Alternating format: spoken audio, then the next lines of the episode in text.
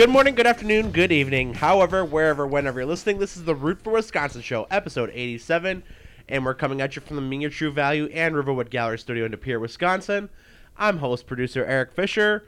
We've got the original three back together tonight. Ramsey joining us in studio. Ramsey, how you doing, buddy? Awesome. How you guys doing? I'm fired up to be here. I I know you're fired up. I'm almost nervous to have a mic in your hand tonight. Good. But That's how it always should be. but we'll get through it. Also joining us via the Facebook Messenger call, Justin Dahl. Justin, how you doing, buddy? I'm doing good. We took one on the chin a little bit last week, Eric. You were there. I appreciate all your help. Uh, charged 99 yards down uh, the final minutes to uh, get the game tying touchdown, but just fell short on the two point conversion. Uh, so we lost 28 26 in a rivalry game that was it was a damn good game, Eric. Yeah, uh, we'll get to that in a little bit here. Um, so before we do though, gotta talk our partners. We got Monkey Knife Fight. Free contest this weekend. I didn't even realize that if you played any contest, you got like a five dollar risk free uh, ticket to play again. And if you would have listened to the Root for Wisconsin boys, you probably would have cleaned up pretty well. Yeah, I, Especially if you listen to Ramsey, who I believe went four and oh. zero. well that that's not that's not Monkey Knife Fight. That was just our outright picks. No, but, I'm saying if you were to listen sure. to my picks, you I'd would- have to look. I'd have to I would review have the put picks. money in your account. I I went think four and oh. zero. I think you went. f- You did not go four zero. Oh. We'll get to that later though. No sure? way. I'm No pretty way. confident in this. No, because I You had probably went. pull it up. You probably went. Pull the one and numbers. three. All right, hold on. No, because I had Tampa Bay. You had Green Bay though. No, I had Minnesota. You did not. I did. You I did had not. NM. That would have been my lock of the week. If I, I apologize for not being here last week. Um, Being the boss sucks. yeah, you know, That's what it is. give Just me tell them how it Min. Rams. M I N Minnesota. It's in the group chat. I, I need to see proof of this because I. Where do you see the MIN? One more. Green Bay by let's see it two and a again. half. Give me Min. Okay, I misinterpreted That would have been that. my lock of the week, just so you know. I, I the Browns that. cleaned up, the Bucks cleaned up, and the Chargers cleaned up. Therefore, that would be Eric. That's four and zero. That is four and zero. I do and I kicked Justin's ass in the fantasy football league. It was a big win weekend for Ram. Cleaned house against Justin. Yeah, Yeah, not was a good week for Justin. Not a good week for me betting wise, anything. But if you would have followed along with the, the show and kind of just in general uh, with the Monkey Knife Fight contest, you know you would have known to go Justin Jefferson, which would have been easy. Easy, easy, Justin Jefferson. and that puts you in a win. So monkeyknifefight.com, play those contests, put money in your pocket. And then also our friends over at Raise Energy, repsports.com, code ROOT4, R O T number 4, repsports.com, get 15% off any order. And also go to Sam's Club, check them out to, there too, new dealership that they have kind of going on with them. Whole bunch of ways to get rays into your body, into your system, into or your life. ordered online Order it online. Does too. anyone actually have a Sam's Club membership? I have a Sam's Club membership. Oof. I don't Hell yeah, for I do. Oof, two L's. Anyway. You guys just let me talk for the rest of the show. You guys are putting nothing but L's out there. Well, that's just not true. But anyway, so that is the business side of things. We go to the next part here with what we had rooted for in the last week. That is brought to you by Fanatics. Fanatics over 300 plus powered stores, including hashtag College Football Frenzy. Show your love for your college football team in a wild college football weekend. Plenty to talk about there, and I'm sure we'll have a lot to say about that. But before we do, we started off with what we had rooted for. And Ramsey, you've been gone for a couple weeks. What do you got for us? I guess I really didn't root for anything. I, was rooting for a really good week of football, and I think that we got that. I mean, the Packer game was a slog to get through. That one kind of hurt a little bit, but that could have easily went the other way, barring a few different plays. College football on Saturday was excellent, excellent day of college football. That's all I did all weekend. Sat on the couch, watched football, hung out with the dogs and the old lady. Good weekend. Sounds like a pretty positive weekend. Justin, what was your root for? Well, I think it's pretty easy. I talked about it uh, on last week's episode. The hometown kid comes into Madison and wins the game. Uh, just a great uh, coaching performance by him and his staff. Uh, congratulations to Coach Jake Dickert. Um, big, just a big, big win for his program that probably takes them up a notch um, in, the in the realm of where they want to be in college football. All right, excellent root for. And my root for, as Justin kind of alluded to, is going to be the Gillett Suring football game. Now, granted, Gillett did come out on the, sh- the short side of the straw, but, you know, first of all, just as Justin kind of alluded to, what an awesome game. Kids never gave up at any point in the game. They were down two scores, brought it back, fought through turnovers, fought through adversity, um, and really just like I said, or Justin said earlier, it's I think 99 yards down the field to score a potential game tying touchdown and two point conversion. They get the touchdown. They do not get the two point conversion. Uh, they score the touchdown with 10 seconds left, Ramsey. On Well- a 99 yard, three ish minute drive. Doesn't that pretty sum or pretty much sum up the Gillett Suring rivalry for the entire life I remember? Close is that they were always close. It was, and you know, not. I, I wish, hopefully, for the Jill boys and obviously Coach it all over there. I wish it would have turned out better for them. But you know, there there's no shame in driving 99 yards in three minutes and coming within a hair. Like that's hats off to those guys. So congratulations yeah, it- there. a- absolutely. And you know, one of the cooler moments of the game, or actually kind of for me, happened after the game, was getting to talk to old Coach Havlovitz. Uh, coach Havlo, lineman coach, former lineman coach, I should say, that coached me back in high school. Um, you know, for a long time, I'd always kind of wondered why, you know, himself and other coaches, why they kind of do what they do. You know, I know that you love the game and getting to coach it and all that stuff, but really kind of a full circle moment um, was kind of seeing him after the game and him mentioning how you know proud he was that you know somebody giving back to the community, it being myself, Justin, etc. Um, and kind of going full circle with that, and just kind of the, how the game had gone. It all kind of clicks, you know. It's kind of one of those mature moments as an adult where it's like, okay, I get it now, and I get why they sacrifice so much time and Mm-hmm. you know for kids that they you know they have no connection. You know i don't know any of these kids outside of the practice. I'm not related to any of them i'm not you know whatever. But just you kind of see that that hard work that dedication they put into it. It's starting to pay off. You know you see those payoffs and you see them getting it not you know they're kind of kicking their own ass after that game for some of the mistakes that led to the final score but at the same time as bad as they feel you're that much more proud of them for all the work that got them there so kind of a cool moment for me, full circle of the thing, and nice to see him and also help Justin out. Well, it's one of those things too that you, at least in my personal life, I always learn more after a loss than a win. Like, so losing one of those tight games is never fun, but the life lessons that also come with that are. Oh, there's way more to benefit from sometimes losing some of those games and winning them. Like no one's gonna remember the score, but you do remember that feeling and the f- the drive not to fail is something that goes a long way. So yeah, it's kind of one of those things where you remember how you felt in that moment, Yep. and you never want to feel like that again. Well, and that's a you know sometimes a loss is just like I said, just as important as a win, and that'll. I'm sure just I'm sure the guys were fired up to get back at it yesterday and today. So, I mean, Yeah, yeah, yeah. Um, you guys touched on a lot of things. One one of the other things that um, wasn't touched was a red zone stop Oh, With that- absolutely. with that 99 yard drive. Um, their backs really against the wall. Um, just three turnovers again.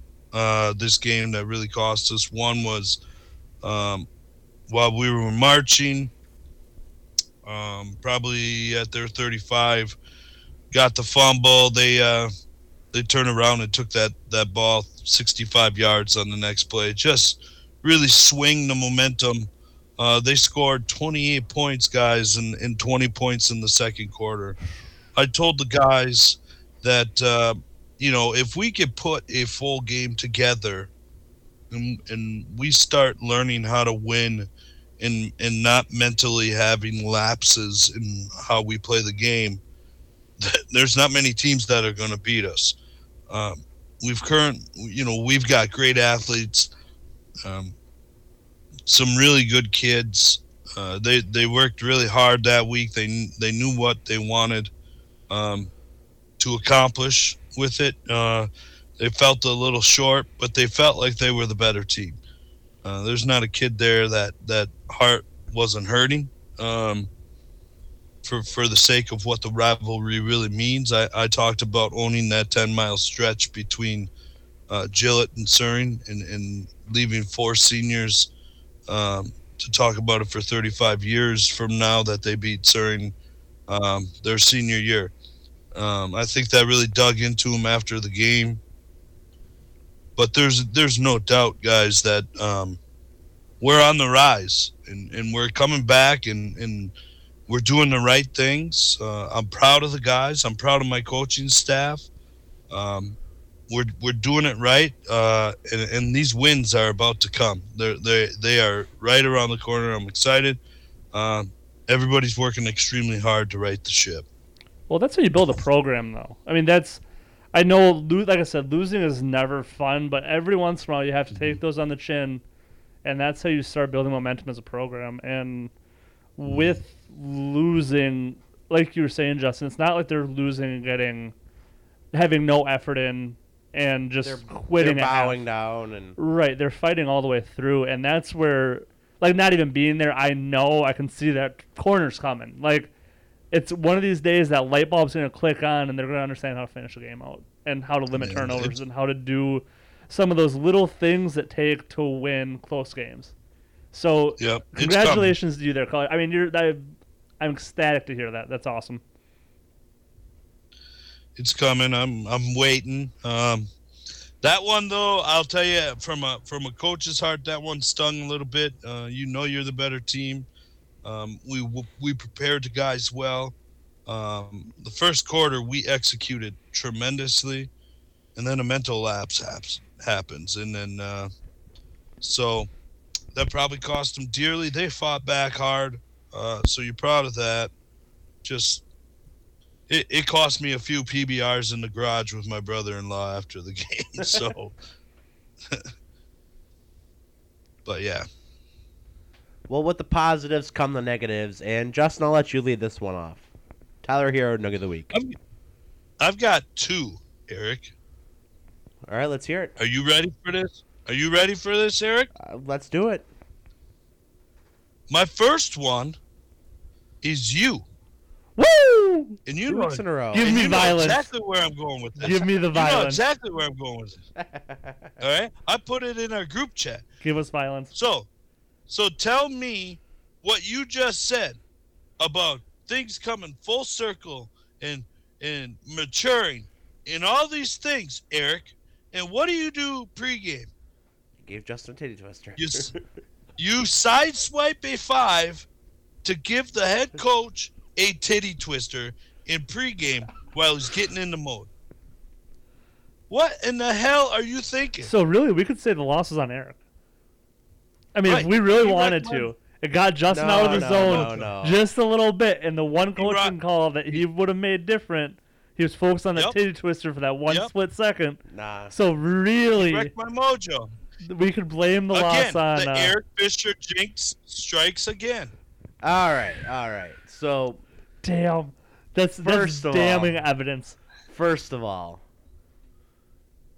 I think Justin needed to, to let loose a little bit in that game. He, you know, you get all wound tight. You got to play free. You got to play loose. Yeah, but what if he the tightness was what would have caused them to win, Eric? Also, you potentially hold on, hold on. Not to let's peel back. International incident. Let's peel back the curtain just a, a skosh. Justin doesn't do the play calling. That, but Justin, he's the he's the engine that drives that train.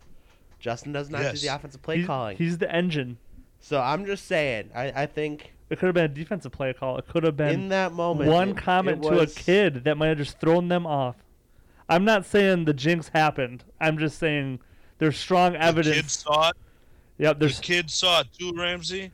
I'm just saying there's changed the whole mood of the game. There's strong evidence to say You that know, once again, the it could be a first jinx. quarter, they came out fire and they were like, "Okay, let's do this." yeah, but you know how those tit twisters That's are. because we pre-scripted it. You're all We you're pre-scripted it. you're all hyped up, and then sometimes that titty twister catches you, and you're like, "Oh wow, my nip is sore." Yeah. Just rubbed what on the, fuck jacket is the he wrong want? way. The jinx, the jinx might be back. I don't know. I don't think so. The Jinx is back. anyway, Who did you pick the Packers? Me? all of us picked the Packers except you. Oh, that would be my lock of the week. Again, I'm to the fans. I'm sorry I wasn't here last week. I would have saved you from the heartache. I would have told you exactly what was going to happen. We'll get to that later, though. So, Eric, so I'm just saying though, Eric technically cost the Gillett Tigers the game on Friday, Eric did nothing of the sort. and then I bet you, I bet you, I bet you picked the Alumni. Badgers too Yeah. on Saturday, Eric did nothing of the sorts. but and then I bet you move picked the Picked the Packers Ba- on Sunday. Hey, Every- he picked the Badgers to, to cover Oh, I- 17 and a half. And and then you picked the Packers. So every and then he lost in You had a fantasy. I'm not weekend, saying Eric. I'm not saying that Eric's might be the jinx. I'm just saying that there's evidence. Yeah, you're behind just it. taking the might out of there. You're just taking might out of it. Jerry, uh, Eric is the Jinx. I'm not saying I'm not saying he's the jinx. I'm just saying there might be a trend. It might be worth following up on. Anyway, so Justin, your second noogie. My second noogie is the UFC and specifically Khamzat Chimaev, if I said it right. This dude is the next big thing in the middleweight division. He comes in, he's got a big money fight against Nate Diaz. It's not a title fight, and they're running a pay per view on this.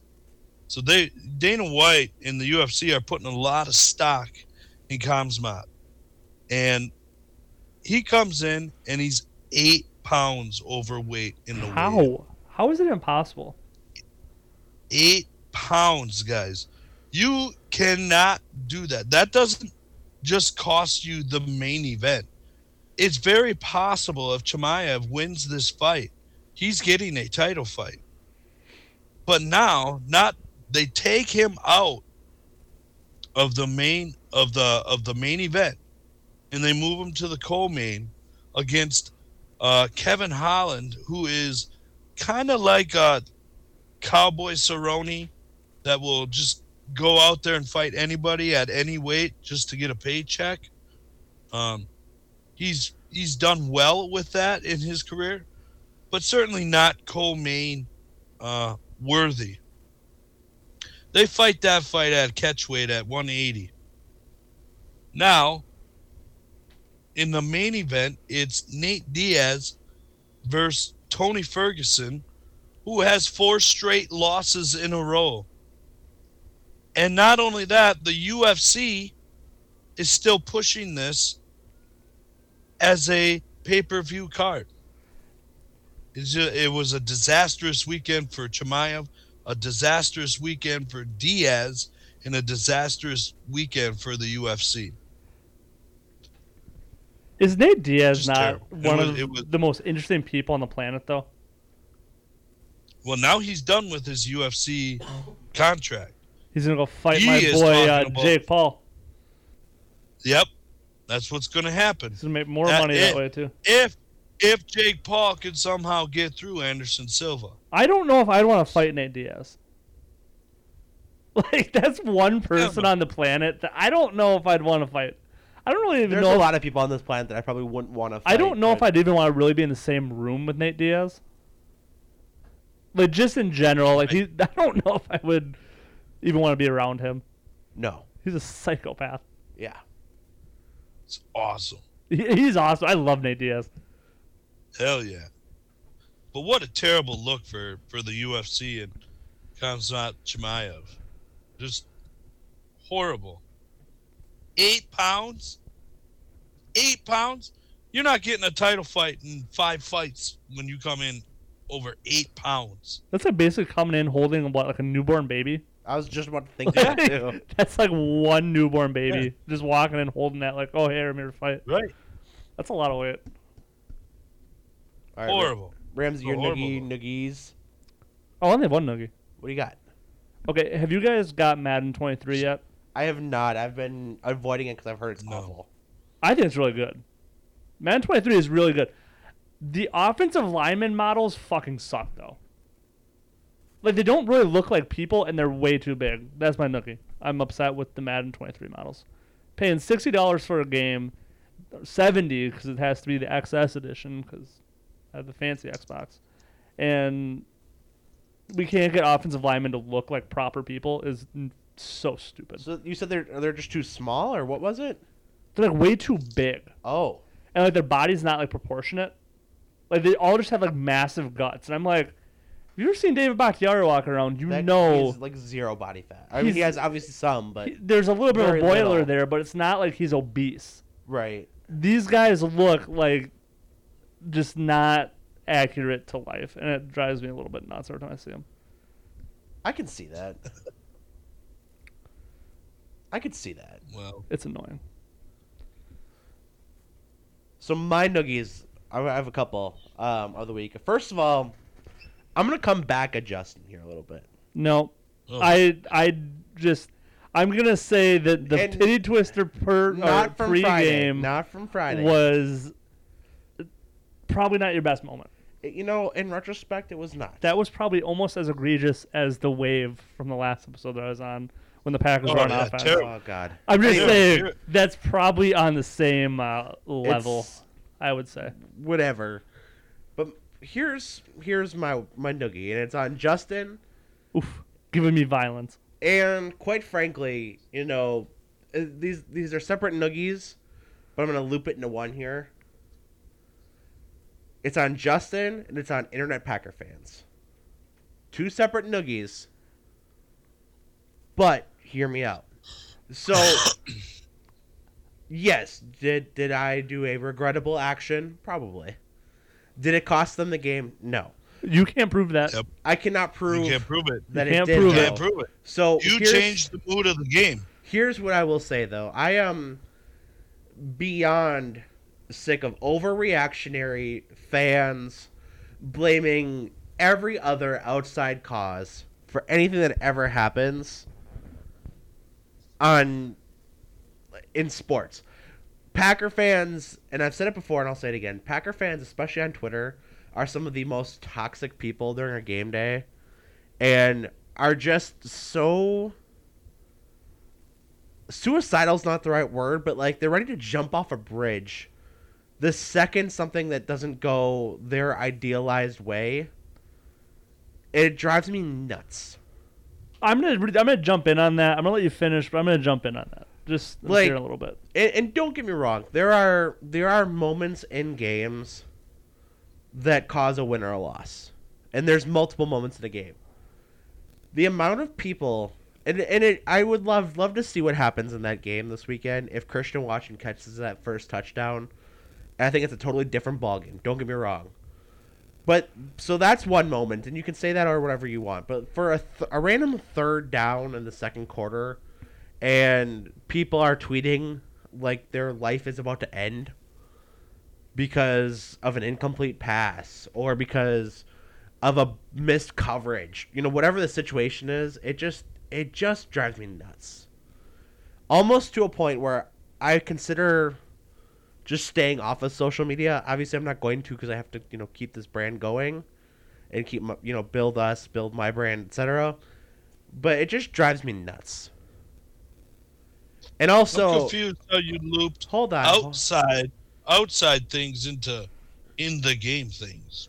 That's that's my so question. outside things, the game itself, me sitting and saying, "Hey, the Packers should win this game," thinking on Wednesday or Thursday when we, we recorded, sitting there thinking like, "Hey, realistically, they probably should win this game," thinking that Bakhtiari and Elgton Jenkins are probably going to play, That wouldn't have stopped that.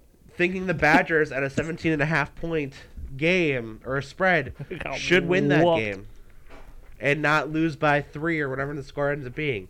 Me having a prediction, and I've said this to you before, having a prediction on what should happen based on what we know does not make it a jinx. Outside factors, How did Do your not matter. How did your other bets on the podcast last week go? my picks didn't go great. Who did you? Who else did you pick? Well, Let, us get to that real quick. Hold on. The Badgers got beat. I had the Buccaneers. Okay, that was a win. I had Carolina, That was a Which terrible lost? decision. which lost late, Terrible decision still. and then I did have the Raiders. Another terrible decision. Oh, So I I'm think not- I did pretty well. I'm not saying that But you're that's the not a jinx, though. That's I'm just not- predictions. I think I There's a difference. two and two. Justin had the Chargers, the Cowboys, and the Browns. So yes, you went two and two. and then three and two if you chime in the Badgers. Yeah, but we don't we don't count that for these picks. Oh yeah. So I'm gonna say this, and this is something that I've been wanting to get to for a little while now. Packers were Pack, the Green Bay Packers, as of right now, are a little bit of a flawed team. They're flawed on the opposite side of the ball, and I think we all saw that on Sunday. Now, I'm not saying that it's nothing that can be rectified, but I think Aaron Rodgers as a quarterback is a little bit flawed.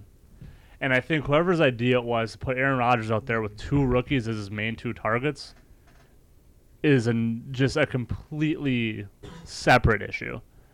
And I think that we've said this before. I think the defense is a little bit flawed. I think, and when I say all this, I think the Packers are still probably a playoff team. Like looking at the rest of their schedule, they're going to be favored in, I would guess, at least nine of their remaining games. Easily. They're, they, they're, they're, it's all going to be okay. But I don't, I think the reaction and the reality of our situation as of today, they're not necessarily in that Super Bowl conversation. They're probably a lot closer to that playoff conversation. And that's just the reality of what happened over the last, what, 18 months? Back to the Jordan Love pick. We all knew this year was going to be coming. Wait, are we jumping into Packers talk, or are we still talking about your stupid noogies that don't make sense? I should have got that off my chest. Uh, so going back to it, Packer fans, We'll, we'll talk Packers. We have Mason coming up here soon. So we'll talk Packers in a little bit, but but the team has some flaws that you're gonna have to get. It could be ugly at times this year. Let's put it that way. So just relax, but don't be so toxic. Does that make sense? I think, just real quick before we do get to Mason, in reactionary to your comment, I think it's when you talk about them not being able to handle whatever happened, when you talk about three offensive starters that did not play, if that didn't change their game plan at the last minute, I don't think that's correct. I think it definitely did, especially two tackles two offensive tackles, especially when you're talking about a backup center moving to right guard. Uh, and then your number one, your perceived number one wide receiver being out. It, I don't like. I don't think when you talk about whether that changed the game plan or not. I, think it definitely did. What do you think Green Bay does different though? With let's just say the three offensive linemen show up. What do you think Green Bay does all that different that would have made a difference in the talent gap to Minnesota? And I, I guess I wouldn't even necessarily say Minnesota's more talented than Green Bay is today. I would Right. say that Minnesota had the better player, and sometimes the better player just has a big game. Justin Jefferson went for 184 and two touchdowns, correct? Sure. On nine yeah. receptions. Yep. So regardless Yep. of what Green Bay did on offense, I don't think that changes. I I think it does because when you have three offensive or when you have three offensive linemen, the game plan, as it should be every week, should be ball possession and it should be running the ball. There's no, I, I think the stat is 23 times that Dillon and and Jones carried the ball. That's For- egregious, don't what- you think? I don't. I'm not disagreeing. I'm just saying that I, I think the Packers have some flaws that you need to iron out, and it could be they're lucky though because who do they have this week? They have the Chicago, Bears, yeah. and then what? It's like the Jets, Giants, and Patriots, all right in a row. Those all should be winnable games. No, games. Tampa Bay. It's Tampa Bay, then Jets, Giants, Patriots. which I think Tampa Bay is a winnable game as well. I'll put that out there. I watched them on Sunday. Um, so I don't think it's ready to jump off a cliff. I just don't think they're in the same category as some of the upper echelon teams in the NFL today. And I think Well, Minnesota. the upper, I, I think who's Minnesota. the upper echelon in the NFC?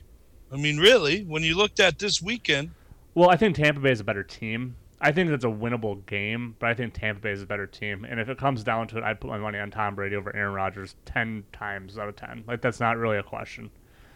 I think that the Rams, with that receiving. I would agree with that. the Rams Not are going to that them trouble. The Rams are going to. The Rams came out a little flat, and that's again, no one plays in the preseason, so I think some of this stuff is all just a timing issue.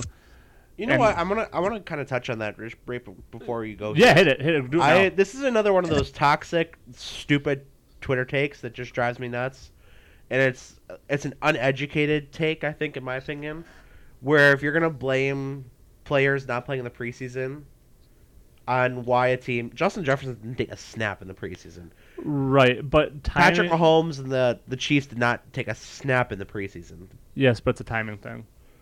And did Green Bay have timing with their receivers? No, Well, that so then what? but those guys, though? I mean, those guys, a lot of those guys played in the preseason. I believe Patrick Mahomes did as well. I believe Patrick Mahomes played in the preseason. I don't think I'm it was. not certain of that. I think he may have played one series. I'm just saying that some of He that played in, the first game. some of that in-game timing that the Packers looked bad on this last week. I'm not saying that the preseason fixes that, but I do think that preseason snaps definitely help in live action. Hundred percent. I'm not saying that like I'm not saying that that changes the outcome of this game. I don't I think that game was a losing game.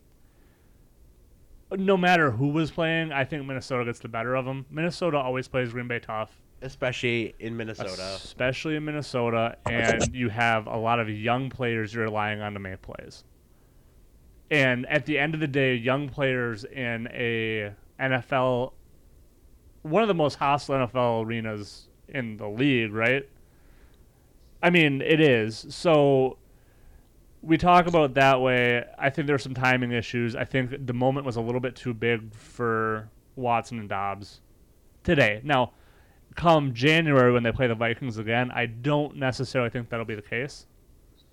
But week one, it was just a bad matchup. I think Matt LaFleur, like I've said before, I'm not sold that he's anything special either. Anytime he plays a coach that is better or has equal talent to him, he tends to struggle.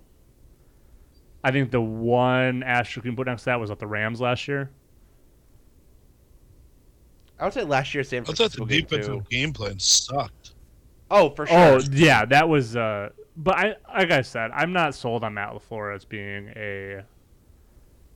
I think he's a good coach. I don't think he's anywhere near the Shanahan's or McVays of the world, or Andy Reid or Sean Payton. I know I'm kind of stretching a little bit, but All right, boys. So that is our our noogies of the week. With that, we would typically get into our what's weird Wisconsin story. Pretty tame week in the world of Wisconsin for news stories, so not a whole lot to kind of go off there. So we're gonna skip that for today, and with that, you know, kind of taking a look here, Brewers still technically in playoff contention. Uh, big series coming up against the St. Louis Cardinals. Big eight game stretch starting tonight. That game's tied two to two. Uh, Badger talk we'll do here in a little bit, but with that, we're going to go to Mason Sprangers as Mason joins the show. And joining us now, the newest member of the Root for Wisconsin team. You saw him on our Facebook, Instagram, TikTok pages today with four plays of Sprangs. It's Mason Sprangers. Mason, how you doing, buddy? Doing great, guys. How you doing? Fantastic. Glad to have you on. Glad to have you part of the team uh, with your Packer breakdowns and kind of looking at the scouting. So first, uh, you know, tough loss this week. Yeah, definitely. Uh, unfortunately, you know, starting week one on the road with a super young team, uh, hostile environment, um, definitely didn't go the way that the the team wanted. But I will say, I definitely felt a lot better uh, about the performance after watching on tape compared to just watching it on TV on Sunday. Now we'll get to that because that that's an interesting. We could really break that down there quite a bit. Um, but before we do so, kind of looking just to see, you know, as we go into the game from as it kind of went down. Uh, you know, first thing we want to talk to you about and kind of discuss was the roster itself, kind of going into the game. And I know that we didn't get a chance to have you on post uh, preseason training camp like we usually do. And I know I'd kind of asked you, we kind of talked about some of the, the surprises, if you will, or some of the takeaways from the initial 53. But any big kind of lingering effects of that, those decision making that you've that you've noticed?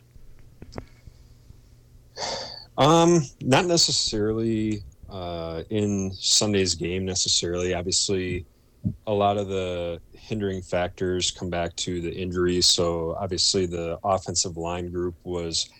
I don't know. I don't have any stats to back me up on this, but um, it had to be probably the youngest offensive line group that the Packers have put out there in a game at any point. Uh, definitely in my lifetime. Um, you know, you look at Josh Myers, he played only a few games last year, was hurt a lot of the year. Uh, Royce Newman played a lot of ball last year, but none of them, you know, none, none of his snaps came at right tackle last year like he played in uh, on Sunday. You know, Yosh Nijman played a lot of ball. Runyan played a, a decent amount of ball. Um, and then you had a guy that never took an NFL snap before at right guard in Hanson. Um, so that the O line group kind of epitomizes what I think a lot of the roster is you just have a lot of young guys who I think have talent and that will be successful in the league for some time, but um, just not a lot of experience at this point. So, kind of looking at that, I think that's that offensive line group was kind of a focal point takeaway from this Sunday's game. With that, just that grouping, and I know it looks like Justin's got something to add on here. Justin. Yeah, I was going to add, uh, Mason.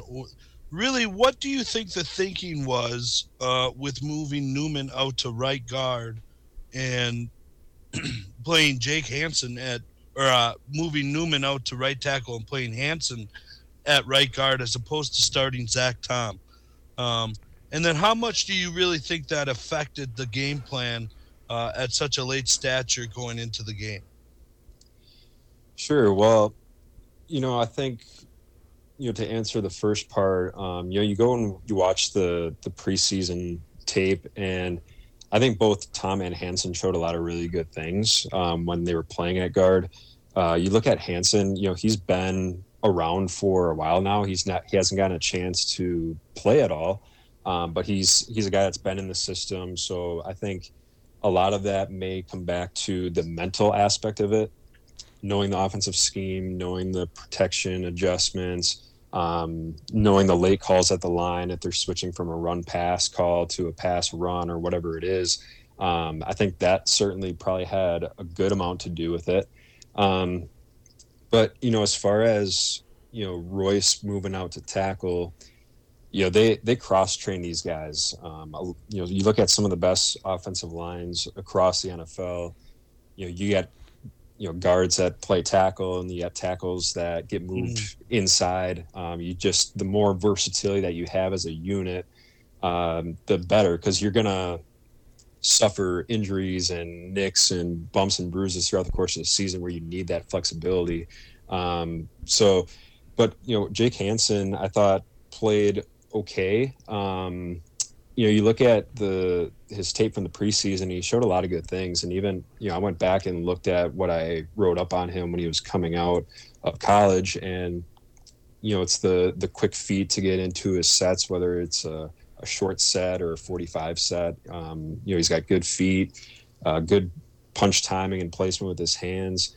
I think a lot of the what it came down to on Sunday was you know he hasn't been in the fire yet um, in an NFL regular season game, and you know when you're only getting preseason snaps, you're not seeing a ton from the defenses as far as you know delayed blitzes from the second level, twist game up front. Um, you, you saw a good amount of twist game on Sunday from the Vikings. And I think that's a lot of where they struggled. Um, they didn't bring a ton of pressure. Uh, them being Minnesota, they only blitzed a few times throughout the course of the game. But that twist game up front, where you're, you know, coming across with a defensive tackle and the end is looping inside, or the end crashes down and the tackle loops around, you know, that that twist game up front. Um, you, know, you have to have a lot of good communication and know your rules, and that's where the Packers struggle a little bit and the inexperience definitely showed there on, on Sunday with that. You know what I took from that on Sunday, I I was like, man, I miss Billy Turner. not that he would have made a difference, but someone that's a little more versatile that you can kind of plug and play in places. And, Yeah, absolutely. Yeah, Billy obviously played a lot of guard and he played a lot of tackle. And, um, you know, really more than anything, just a guy on the line that's a veteran voice because Yep.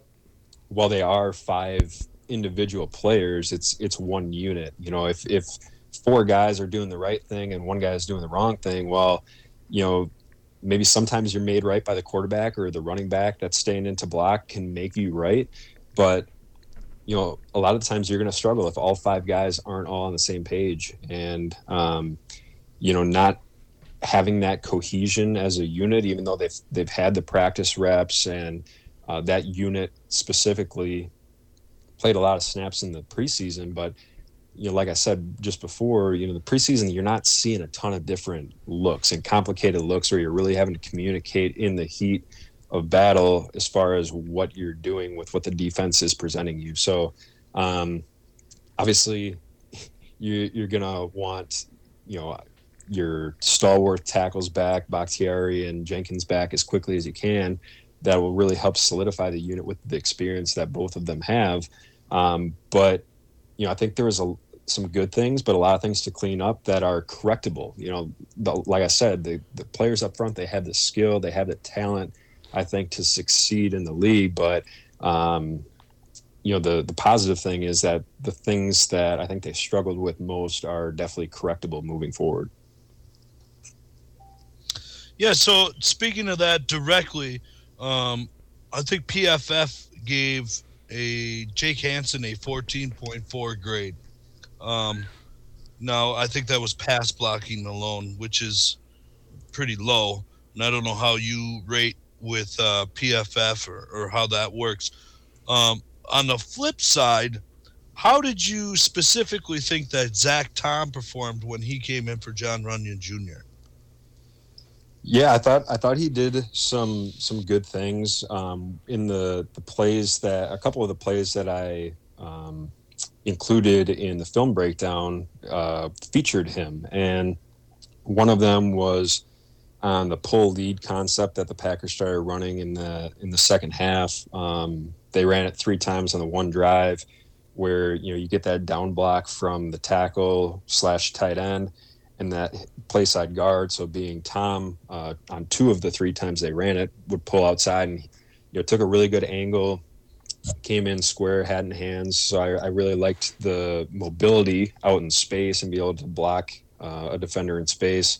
Um, you know, and then one of the other plays that I you know included in the video, where you know they had a full five man slide on there was some miscommunication with him and Nijman about who was supposed to pick up the free rusher in the second level delayed blitz and Eric Kendricks. Uh, they gave up a free rusher. So, you know, just the the skill is there, the the the talent from a you know, pass pro standpoint, from a, a zone running stand, zone blocking standpoint, a gap blocking standpoint. The the traits that you look for are all there uh, for sure. It's just the the minute mental details as far as fully understanding the the protections and the adjustments as far as you know late calls as far as what the defense is doing. You know Aaron Rodgers has the opportunity and the ability to change from a pass play to a run play or run play to a pass late in the clock.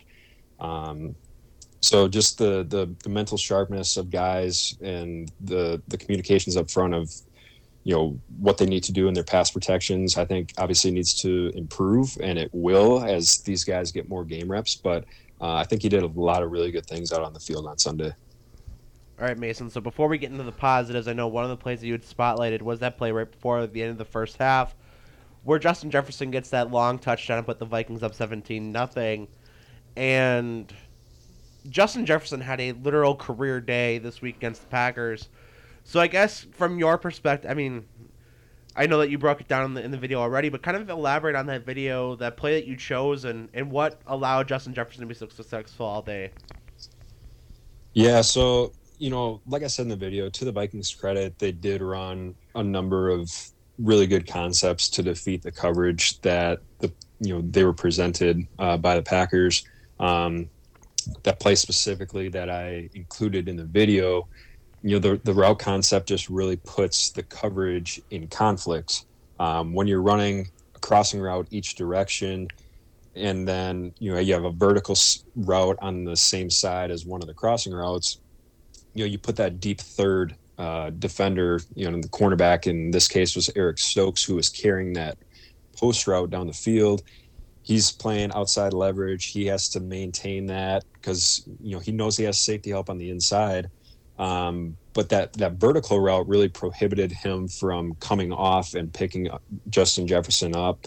Um, the the depth from the linebackers wasn't there. They had the Vikings sent out a tight end and a running back, uh, in, kind of into the the short to intermediate area there to kind of occupy those guys and keep them from getting depth. Um, so that was just uh, an example of you know a, a, really good route concept. They got the coverage. Um, another play that I almost was going to include in the video. Obviously, I had to keep it to a few plays, but um, I believe it was in the first quarter. Um, they showed it on TV. It was one of the few times that they played man coverage in the course of the game, and Stokes was on Jefferson, and you know he really, you know, planted his foot in the ground outside and cut inside, you know, for a 15, 20 yard gain. And that play was a interesting coverage uh, by, by, the Packers where Amos was aligned deep you know, as a split safety uh, at the start of the play. And he actually ended up coming all the way down and taking the running back out of the flat, which left De'Vondre Campbell just roaming in the middle of the field. Um, you know, I don't know what they obviously I don't know what they have intricacy wise in their system, but you know, an option that I would think moving forward to try to take your you know that other team's best player away would be to have Campbell take the back out of the backfield and you can bring Amos down and almost bracket, you know, the best receiver where your corner is playing outside, you have the safety coming down and playing inside, and you just create a natural bracket where you don't give the quarterback a window to throw the football. Um, there just there just wasn't any of that. Um, you know, it was, it was, a lot of zone coverage, and like you said, Jefferson, to his credit, um, you really ran scot free throughout the the majority of the game. So Mason, then you know, if we're gonna kind of flip from there to the positives, I know that you had said when you first came on that you were pretty excited that there's a lot of positive things you kind of after watching the tape take away from this game. What do you kind of have in mind with that? Yeah, I mean, you know, you, you go and you look at what the Packers did. I'll start offensively. Um, you know, the the way they ran the football. Um, they they only ran the ball 17 times throughout the course of the game, but they averaged you know over six and a half yards per. Um, that's really encouraging. Um, the the push that they got up front obviously they they had a couple plays where they were stuffed, like down at the goal line, um, but they had a lot of success with multiple different run schemes. You know, they ran outside zone uh, successfully for about four yards per carry. The the lead pull uh, run concept that I mentioned and that I included in the video, you know, they only utilized that three times, but they got 18 yards per out of it. And you know, the the Packers for a long time, I mean, since LaFleur got here, they're a zone running team. So, um, you know, well over half of their runs are outside zone or inside zone. And, you know, I think if they get to some more gap concepts, so your lead pull, your power, your counter, your your straight up man blocking schemes, they've been really successful with that. If you go back to last year and look at, you know, their efficiency in the gap concepts, like I mentioned, the lead pull, the power, the counter, the man, you know, they averaged, you know, close to five yards per with those run concepts, but they just didn't run a ton of those. So um, I'll be interested to see if they start incorporating some more of those uh, run concepts, those gap run concepts moving forward. Uh, if you then go to the passing game, um, they had a lot of success with crossing routes and tight ends, backs leaking out late into the flat. Um, you saw the one play where they didn't have the protection, uh, Cobb was running across her and was wide open. It would have been a big gain. Uh, they hit Tonyan on the delayed uh, leak out from the backside uh, for 15, 20 yards. So they had some really good success there. One of the things, and I said this even last year, that I wish they would get back to more of was running mesh concept, which they ran a ton of in 2020. And what that mesh concept is, is that you have, you can have a receiver on each side. You can have two on one side, one on the other. You can have a running back, tight end. You can have so many different variations.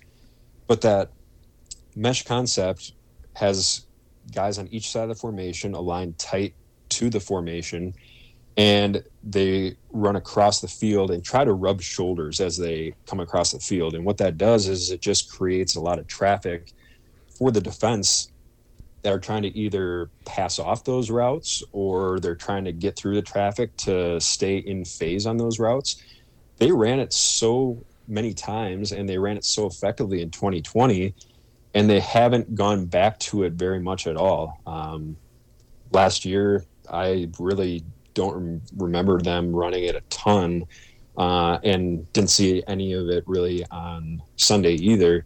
Um, but that's a, I think, a really big um, concept for them. And what it does is it doesn't put pressure on your young receivers to try to win a route one on one this way you're kind of scheming guys open. And you saw that with the the pass of Dobbs down the sideline on Sunday, where they they faked that rocket screen and they, you know, the defenders bid on that and Dobbs was open down the sideline. You're like, that's scheming guys open. You're taking the pressure off of your young receivers and, you know, limiting the amount of times that they have to win one on one. So those are the things that I would look for um, moving forward.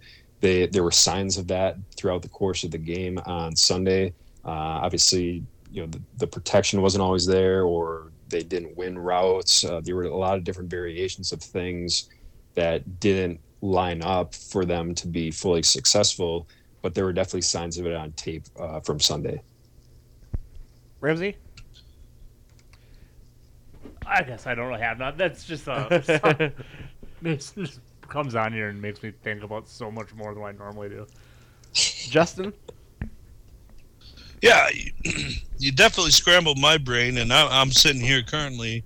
Uh, I've got film on of high school football, Mason. So while you're scrambling my brain even worse, it's it's it, this is so great to listen to you. I would just ask real quickly what you thought the assessment would have been of uh, Quay Walker, uh, real quick. Uh, obviously, I thought he played uh, tremendously in the first quarter, the first couple series. Uh, he was all over the field making plays. Uh, he was a lot of fun to watch. So, yeah, I completely agree. Um, really enjoyed watching him on tape. Uh, the the speed and the physicality at that position it's it's eye popping when you you know I've I've watched every single snap of this team on film since you know, since 2015. And mm. it's eye popping the difference in speed and physicality that the Packers have now at that position with both now Quay Walker, but De'Vondre Campbell also. Um, but yeah. Quay Walker specifically, and I, I highlighted it again in one of the, the plays that I put down in the breakdown where, you know, his eyes were on his key, which was the running back. The running back went out into the flat and he was on it. He was in phase. He knew exactly what he was doing. He was in great position to keep his eyes on the quarterback. So if he does throw the ball, maybe he can make a break on it and make a play on the football, or you know he's in position to make a tackle. Um, you know, just he played very well. He had he has sideline to sideline speed. Uh, there were a couple of plays on particularly inside zone concept from the Vikings that he didn't necessarily fit the run extremely well. And what I mean by that is um, each player has a gap responsibility. Uh, the Packers are one gap defense. So if, let's say, he's lined up behind Kenny Clark and Kenny Clark is defending the A gap, and it's Quay Walker's responsibility to come down and fill that B gap. You know, there were a couple times where they were running you know, kind of a stretch, but it was, you know, still considered inside zone, you know, off of the, the left guard or the right guard, where he, he kind of gets too far out in front, doesn't necessarily fit the fit the run correctly. Um, but that's that's a correctable thing. Uh, he's he's got all the traits that you would look for at a linebacker. Love the way he came out and you just he smacked a couple guys like Yeah. Mhm. he, that that hit that he had early in the game. I think it was like the third or fourth play of the game on a little short pass in the flat on the left side. Um, we haven't seen, at least I haven't seen a, a Packers linebacker lay the wood like that in a long time. Yeah. maybe, maybe maybe since AJ Hawk, quite honestly. Yeah. Um, so that's very very encouraging to see for the Packers uh, defense. All right, Mason. Before we let you go, one more question here, and this one kind of coming up to Packers Bears. Obviously, we'll get your breakdown next week, but before we do that, kind of looking ahead to the next game coming up here, key matchup or matchups that you're kind of looking to see that'll need to happen for a Packers win. Yeah, I think you know it's it's kind of cliche, but um, you know football football is won in the trenches, right? And um, I think the the Bears' offensive line is very young and raw and inexperienced. And to be quite frank, I I was looking forward to what they were going to do against the Niners front on Sunday, but didn't really get a chance to see that. You know, weather like that really slows down a pass rush. Um, so I think if the Packers can get pressure with four and they can utilize a, a two, four, five, which is two defensive linemen, four backers, and your five defensive backs, if they can create pressure with those front four, they can really, you know, free themselves up from a coverage standpoint where you you know you can have seven guys in coverage and it really makes things difficult on a young quarterback in Justin Fields. Um, that'd be the first thing I look for from a defensive perspective. Um, their ability to get pressure with four, I think, is going to be really really important. And at the same time, trying to get pressure with four, but not allowing Justin Fields to run free. But know, if you get that pressure with four, you can have your your backers lingering and underneath zone that can help you know limit his running opportunities.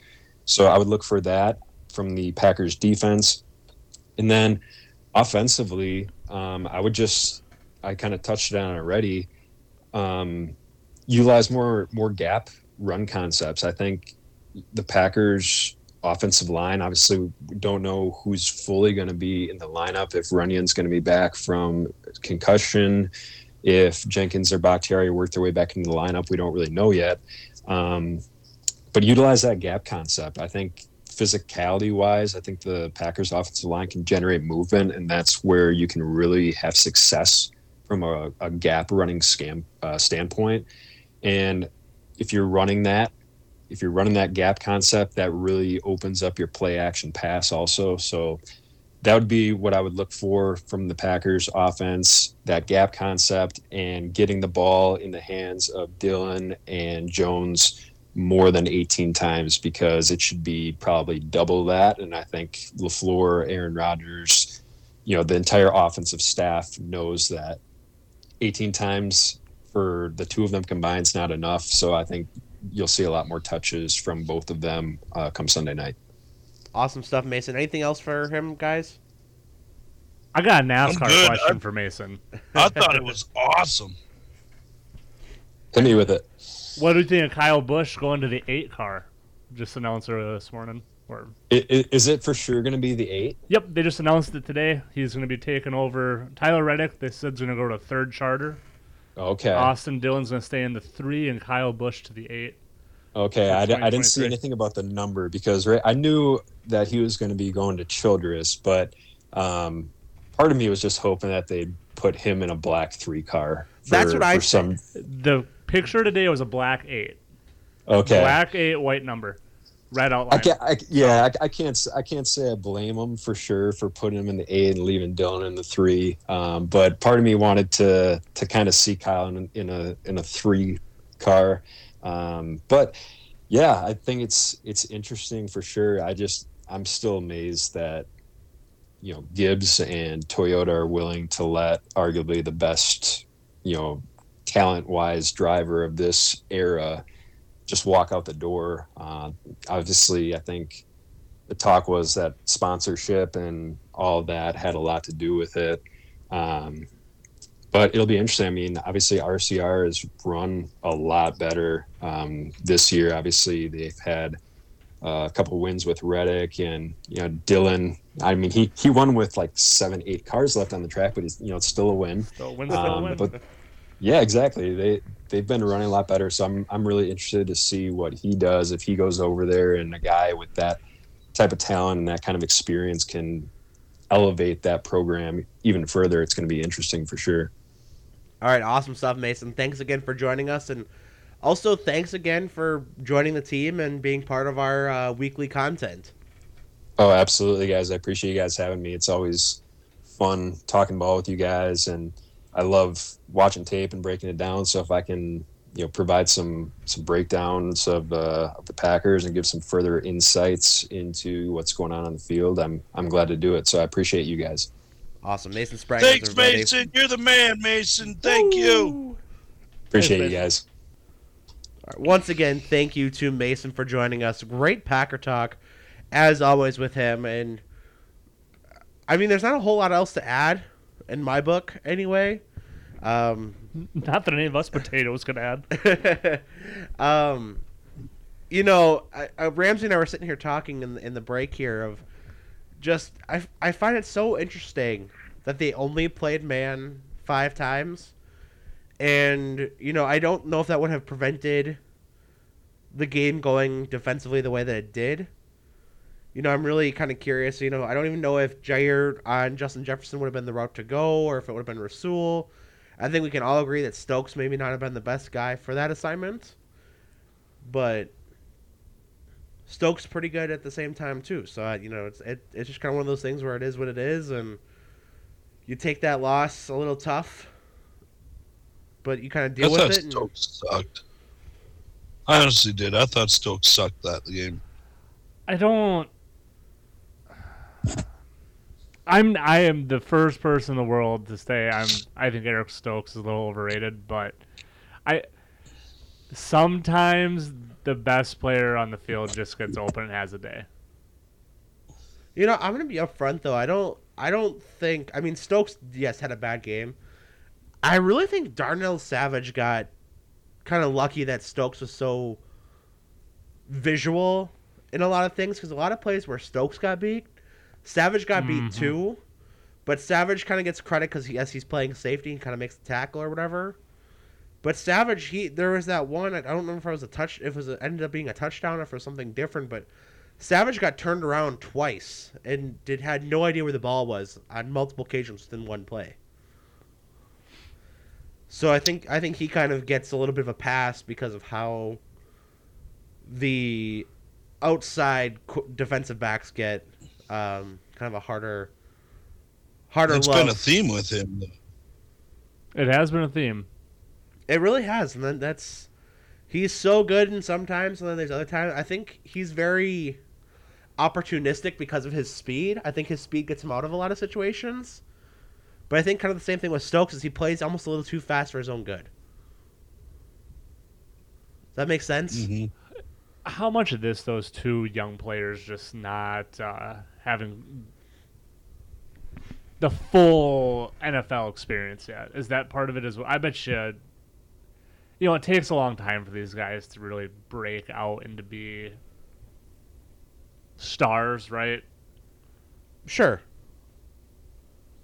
But at some point it's Well, got to Savage click, right? is going into his fourth year, isn't he? Yeah, that's what I was gonna say. At some point, it's got to click, and you know, you and it, it's totally different areas of the of the game. But we see how much Rashan Gary stepped up, and Savage and him are the same draft class.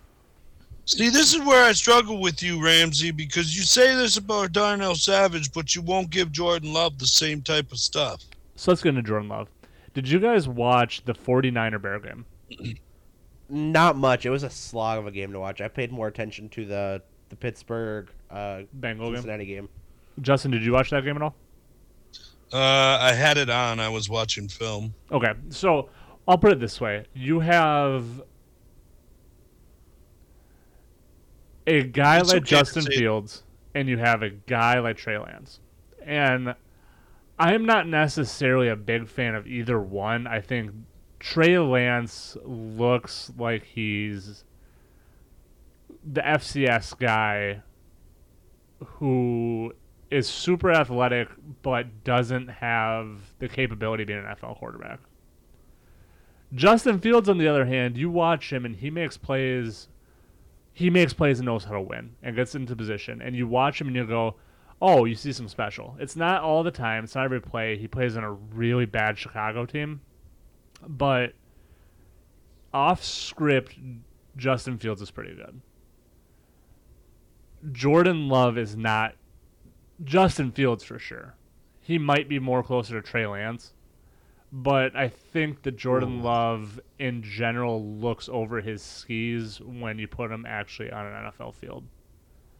And that's not I don't want to be Mr. Oh, I hate Jordan Love. I think he's a garbage waste of a pick, but I kind of do. Like I don't hate Jordan Love. I'm sure he's a wonderful guy. I'm sure that he is going to have a career as a backup to some extent, You hate Jordan Love. but I don't think that he's a starting NFL quarterback as of today. Because, and I say this, and this is what I mean. I, I always go back to this topic, and I'm kind of glad we're hitting some of my points I want to talk about. So I want to talk about Jordan Love, Justin Fields, and then Dak Prescott was my next one. And the way that teams have been winning in the NFL lately is getting a rookie in place to be serviceable enough to build a roster around them and then make a Super Bowl run. Right? So traditionally speaking, the whole Aaron Rodgers type thing, a guy who's getting paid fifty million dollars, those guys aren't really winning Super Bowls. Tom Brady's taken less. When Patrick Mahomes won his Super Bowl, he was taken less. Carson Wentz was still on a rookie deal. When the Rams got there with Jared Goff, he was on a rookie deal. Um, Tom Brady was taken less. So your quarterback can only make up so much percent of your cap. And if Jordan Love, they thought was a capable quarterback to be even what Dak Prescott is, they would have shipped Aaron Rodgers out. But they couldn't get to that point. And I think we're going into year three now, and we're still not really sure what Jordan Love is, right? Because we have we saw him in eight quarters a game. So, are we? I guess uh, I, the jury's still a little bit out on Jordan Love, but inside the organization, they're telling you everything you need to know about who, who he is. I don't. And I know you have a hard time with that, Justin. I don't really expect you to get that, but like that's uh, I don't know that it's a reality of the Like- NFL. to me. Anybody I've talked to, you are the only one that thinks that. Yeah, because you talk to Packer fans, and Packer fans are boneheads. He had what? How many interceptions did he have in the preseason? Four or five? I don't know off the top of my head. and I'm not again. I'm not saying that Jordan Love is who. Uh, who is that kid from Buffalo that was just all? Who is that? Um, the guy who. J.P. Losman. No, the really bad one from a couple years ago that Jon Gruden loved and brought him into Las Vegas. Oh, Peters. No, Yeah, Nate Peters. Nate Peterson. Nate Peterman. Peterman. Peterman, Peterman. yes. He's not Nate Peterman, but he's. I don't think that he is Dak Prescott even, and I think Dak Prescott is atrocious. Did you watch him on Sunday Night Football? Yeah. He's lucky he broke his hand because it's going to be a long year for Dallas, and they got worse every single position because you paid Dak all this money, and now you can't afford to put a roster on Dak to hide his flaws. And like I said, do I think you could probably win with Jordan Love? Yeah, I probably do. And really, does Jordan Love to Aaron Rodgers make a difference on Sunday? No, probably not. But Green Bay would not be putting up with Aaron Rodgers right now if Jordan Love was ready to play at a high NFL level.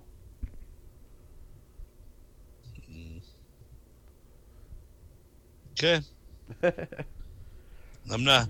We've we've we've went round and round with this argument over and over and over. I was gonna say this argument is as old as as our podcast This is. show, this has just yeah. been going nonstop since we started recording episodes. And you guys just don't listen to me, which you really should. I have a lot of uh, valuable information that comes out over here.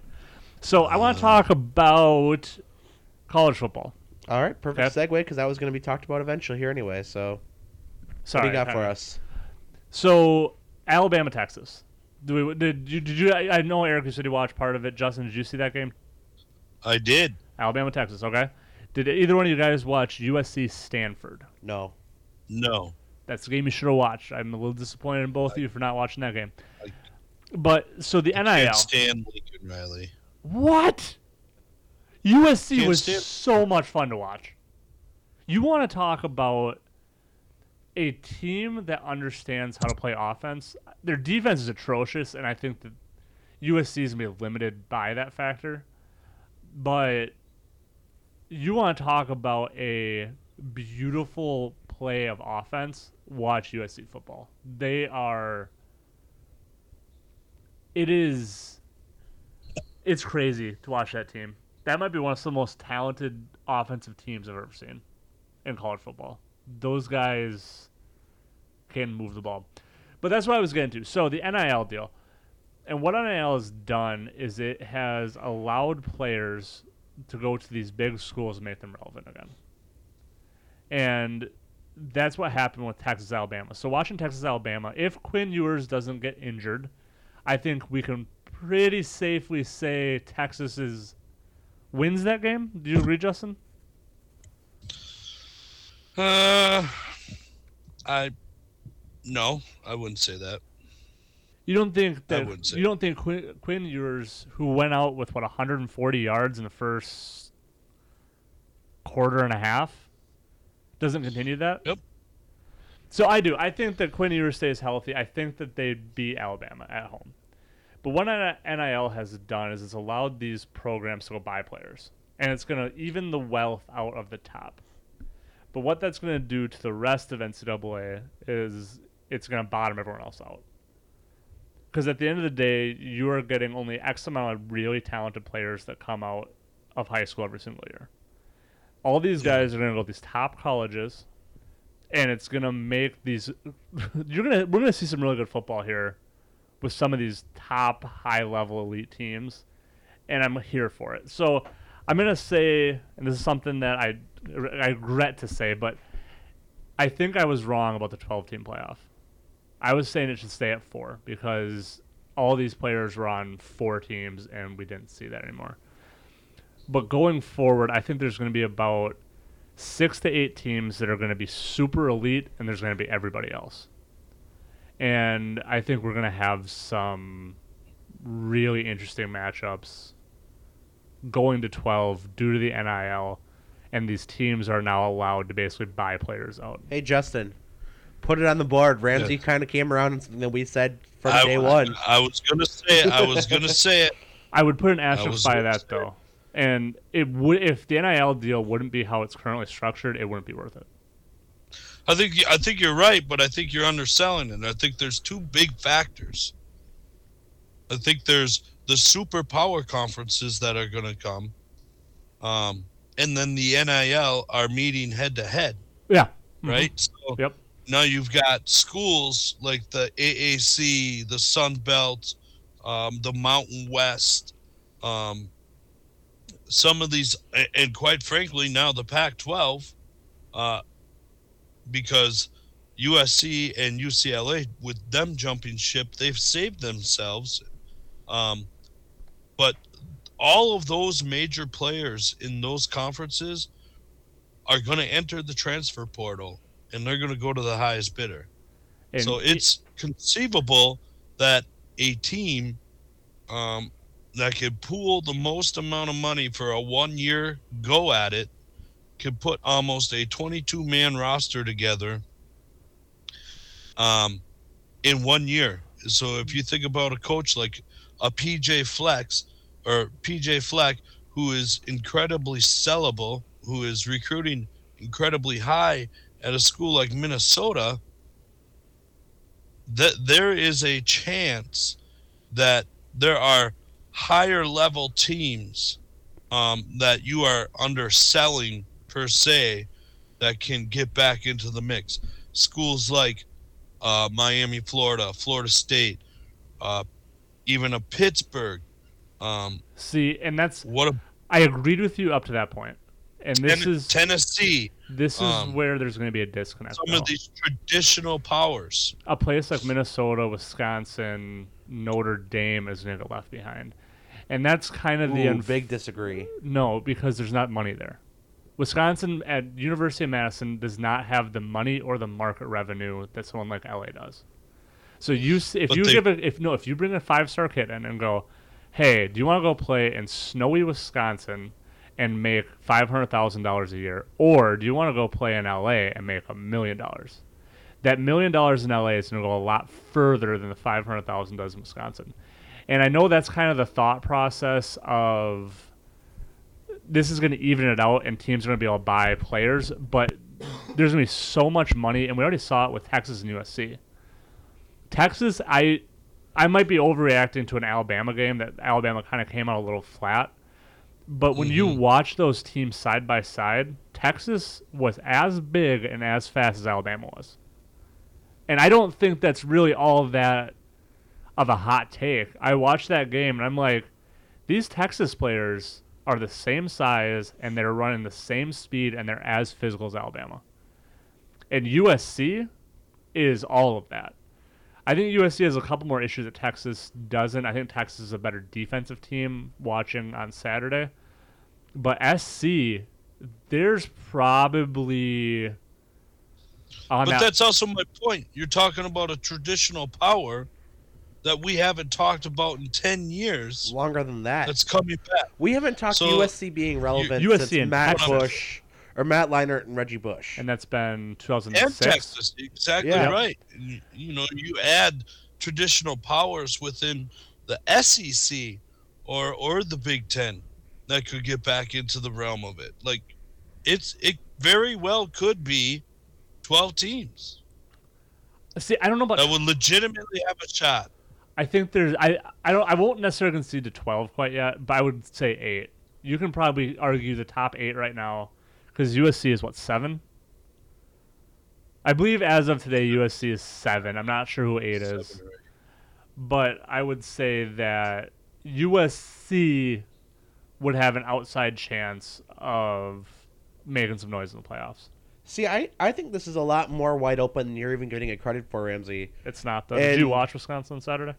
Wisconsin aside, and I'm not saying that they're going to be But there were that team within the next year or two, but that's 19 though. but the the path for a school like Wisconsin is there. No, it's not. I promise it's not. The money will not be there. See, but the money doesn't come from the school. Money comes from alumni. Right. The alumni aren't there. What are you talking about? Compared to Texas, you know what Texas A&M's bankrolling people right now? Texas A&M just lost to Appalachian State. Yes, but they're doesn't gonna, matter. They have five-star recruits coming in and out of there. And what have we already determined? Oh, I guess I determined. I don't know if you guys caught up yet, but you have to have a top five recruiting class for a national title. Yeah, and a top five recruiting class just got and beat by Wisconsin, Tex- by Appalachian State. Wisconsin will never get there.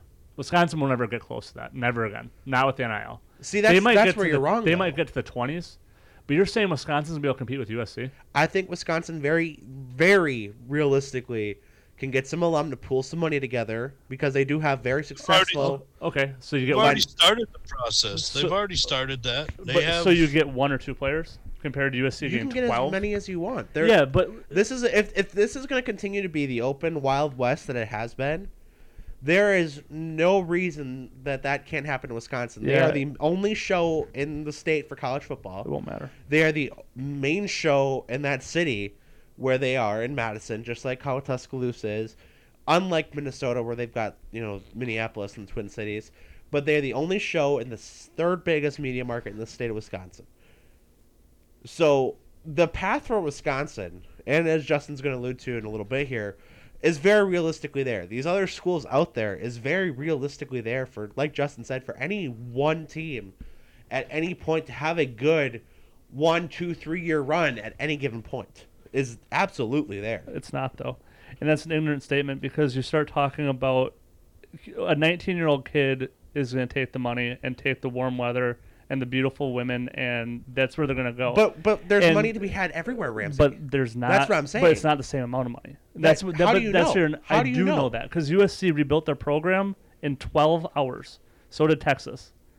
And Alabama's going to be the same. Georgia's going to be the same. Ohio State's not going anywhere.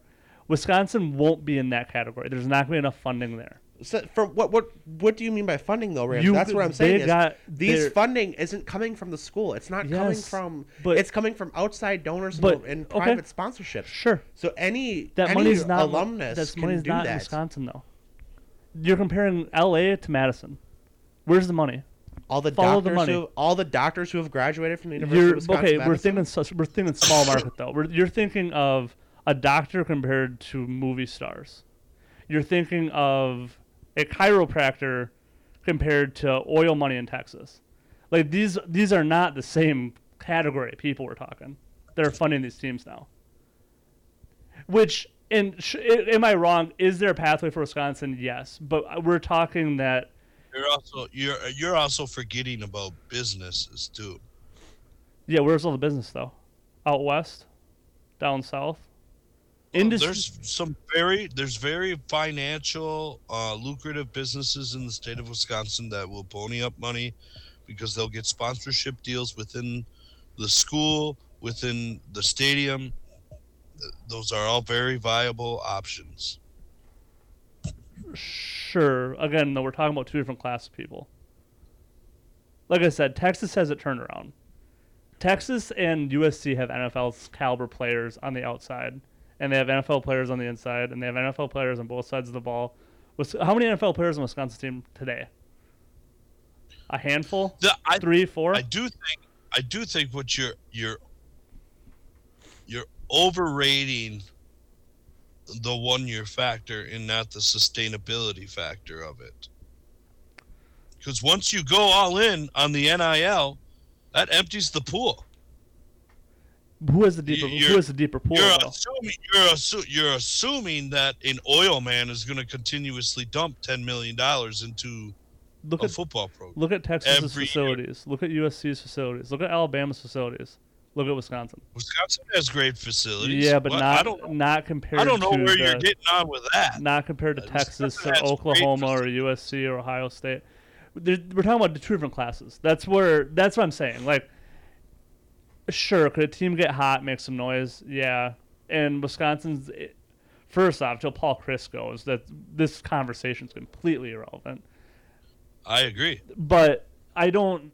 I guess I would say as of today, I do not foresee Wisconsin be able to compete with someone like USC or Texas, or Alabama for that matter. Maybe in a single game setting, like maybe know- I we're know how- I don't know how you jump Texas above everybody else That's where into that's a one game loss you watch. against a team that came out flat.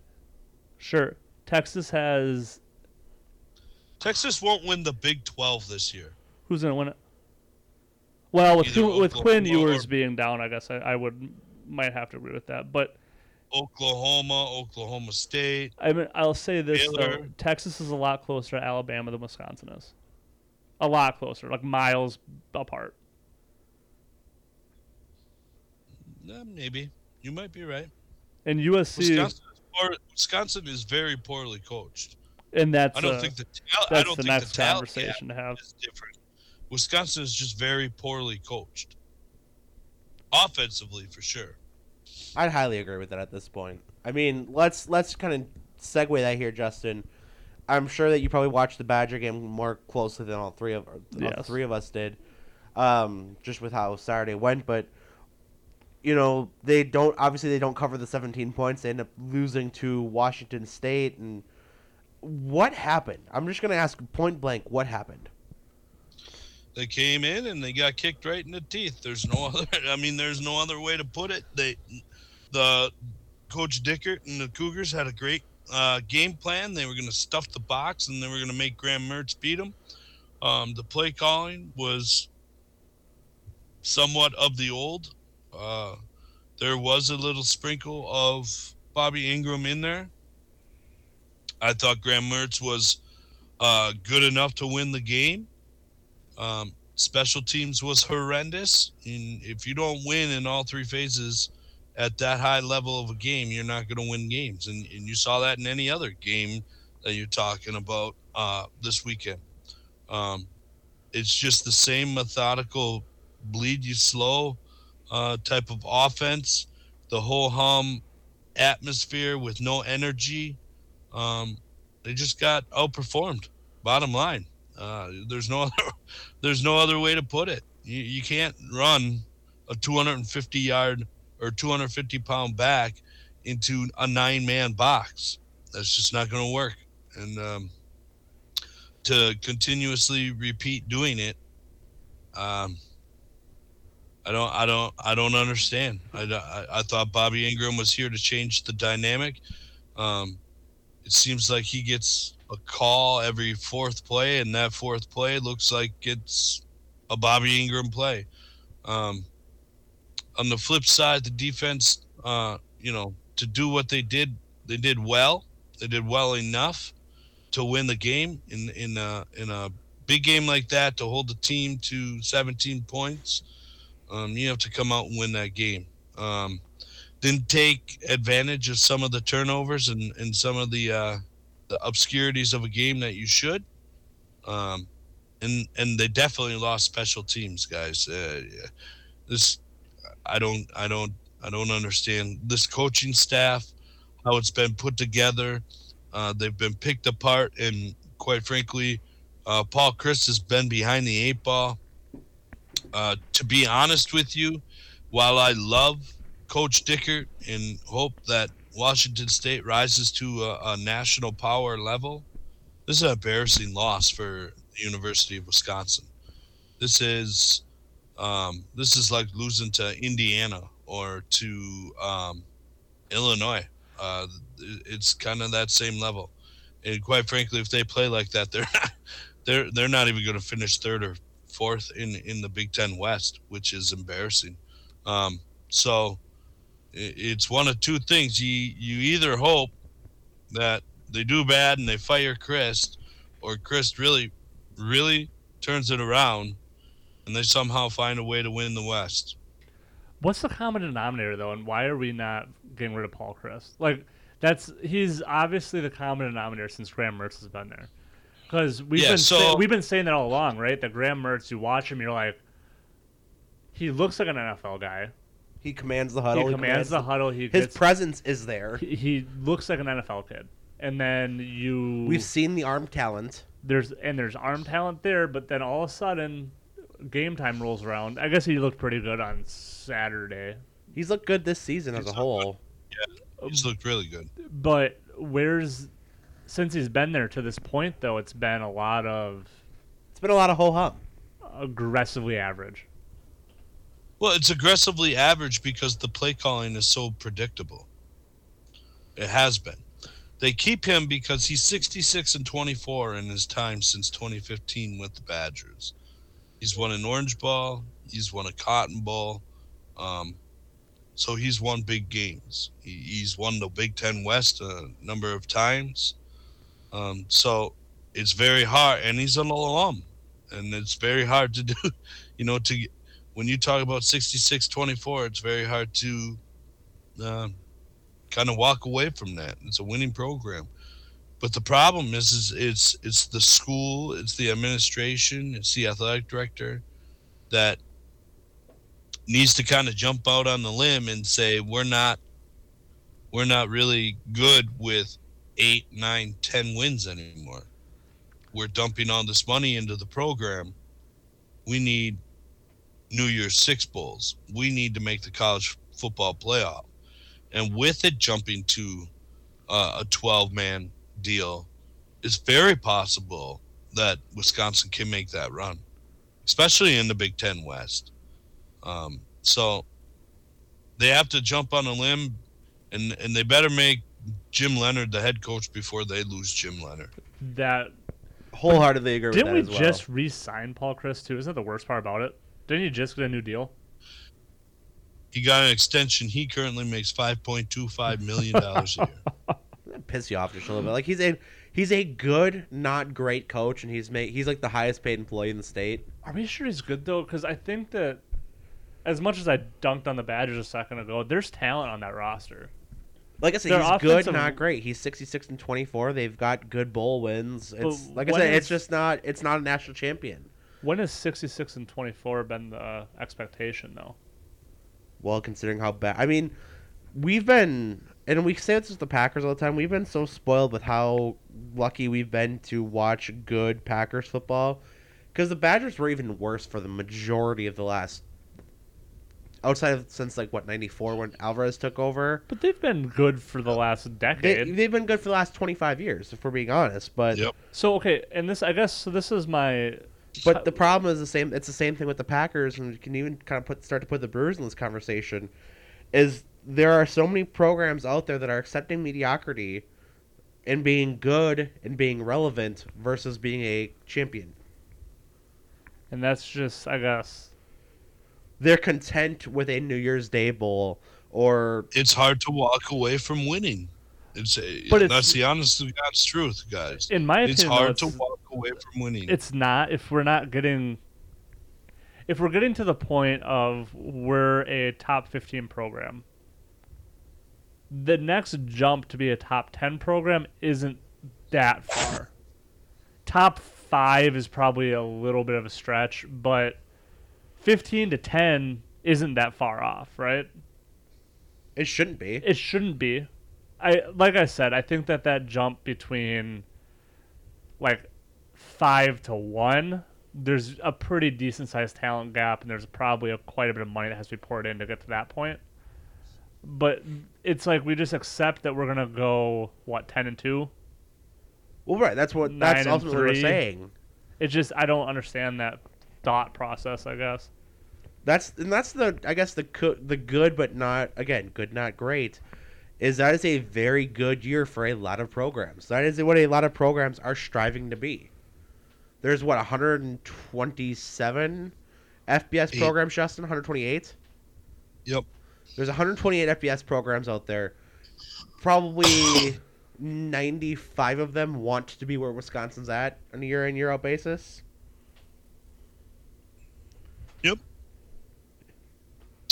Yeah, if- they're a top. I mean, they're a top twenty-five program perennially.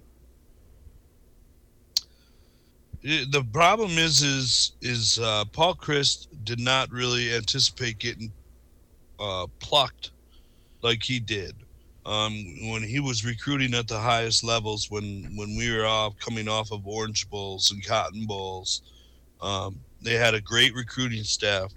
They had a great coaching staff. He did really well there.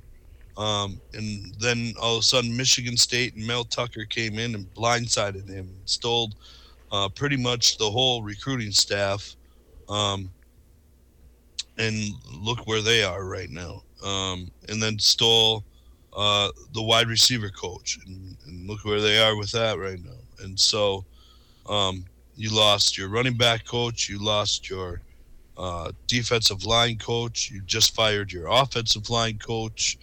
Um, they've got some real turnover, and now you just late added a um, inside linebackers coach. Um, so he has kind of misfired on some of the things. Uh, strength and conditioning. He's bumped his strength and conditioning coach up to um, the defensive line coach. I don't know about you guys, but if you're a top 25 program, you don't bump your strength and conditioning coach to a defensive line coach. No. You go pluck the best defensive line coach that you can find for the money that you can offer uh, at some of the younger school or uh, lesser schools that um, are doing well. Um, and running back coach. Uh, that hasn't really panned out to its highest. So there's just a lot that has gone on that he's been blindsided with, and that's on him. He's he's got to be prepared. He should have a book, a book of names of people that he wants to replace people with because that's what happens when you win. So uh, it's disappointing. Uh, I see seven and five, eight and four type of season ahead of us, guys. All right. Well, that leads me to my next point here, Justin, and and that being this week's game. New Mexico State coming to Camp Randall, and Badgers an overwhelming favorites. I mean, New Mexico State 0 3. Uh, Badgers, what, I believe, a 37 and a half point favorite here opening up on Tuesday. 37 and a half points. Thank you. Um, No, I'm sorry. That is that what you said? yes. Um, so I guess just kind of looking at uh, at the game coming up here individually instead of the big picture as a whole, Justin. What are you what are you thinking for Badgers Lobos? Um, it's not Lobos, is Oh, it? It's the Aggies. Oh yes, you're you're correct. It's New Mexico as the Lobos, correct? A little fun fact: New Mexico State's head coach is Jerry Kill, who used to be the head coach at Minnesota. So you're Um, saying it's another revenge game coming up? Uh, yeah, sure. If you want to call it that. Um, look, I, I don't I don't know too much about New Mexico State. Uh, I think the Badgers have have kind of now gotten the fire lit under their ass. Um, they don't have a lot of veteran leadership per se, and I think that's going to start. Uh, I think there will be a new, evolved um, look at the offense. Um, and hopefully they let the the arm of Graham Mertz loose a little bit and and see it and and see if he can go out there and just kind of blow the game away. Um, outside of that, I look for a defense that needs to get healthy and that needs to kind of re- reassert itself as as a top defense that it is. All right, so are you taking the Badgers with the points? you thinking New Mexico State covers? 37 and a half? New, Mex- New Mexico State covers. I'd lean that way as well. I was also going that way because you think about 37 and a half. I'm going to guess New Mexico State gets at least a garbage touchdown at some point, and I don't see the Badgers put up over 40 points.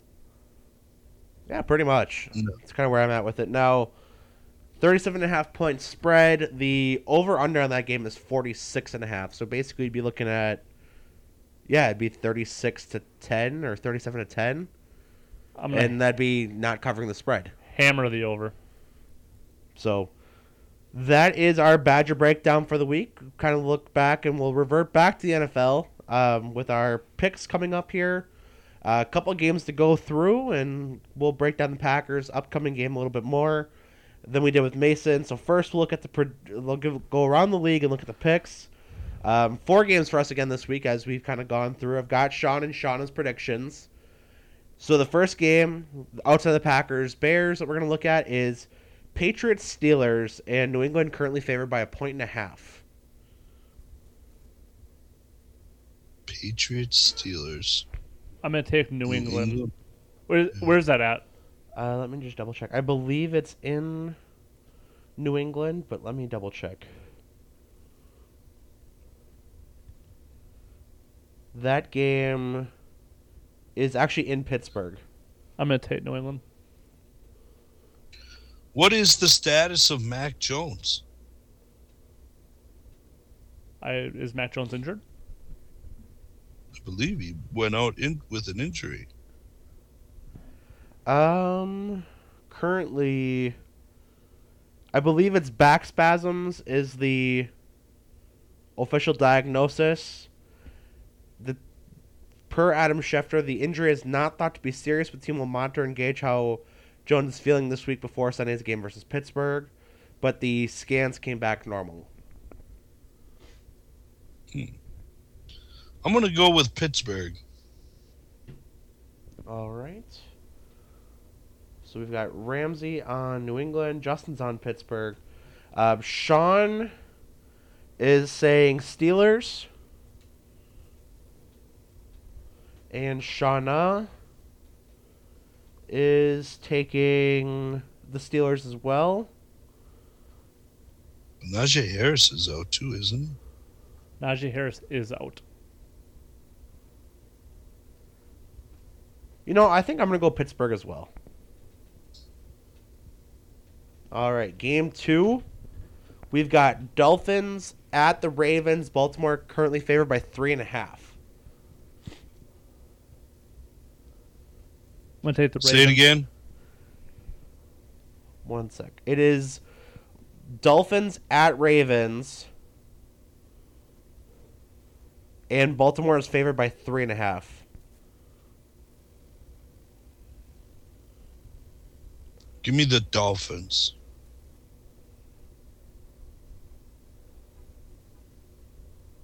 All right, Ramsey. I'm gonna take the Ravens.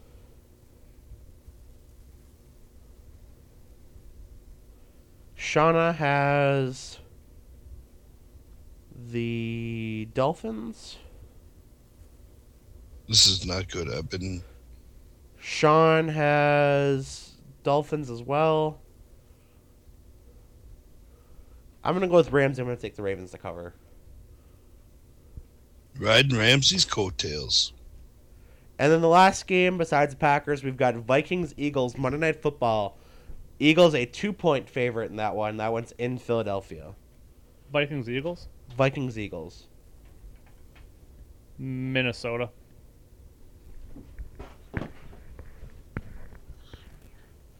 Minnesota.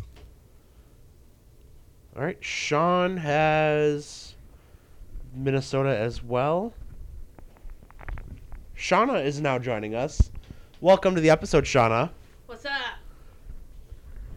We were just doing our picks for the week. Oh, great. Is Shauna drunk? Is Shauna drunk? No, I had one beer.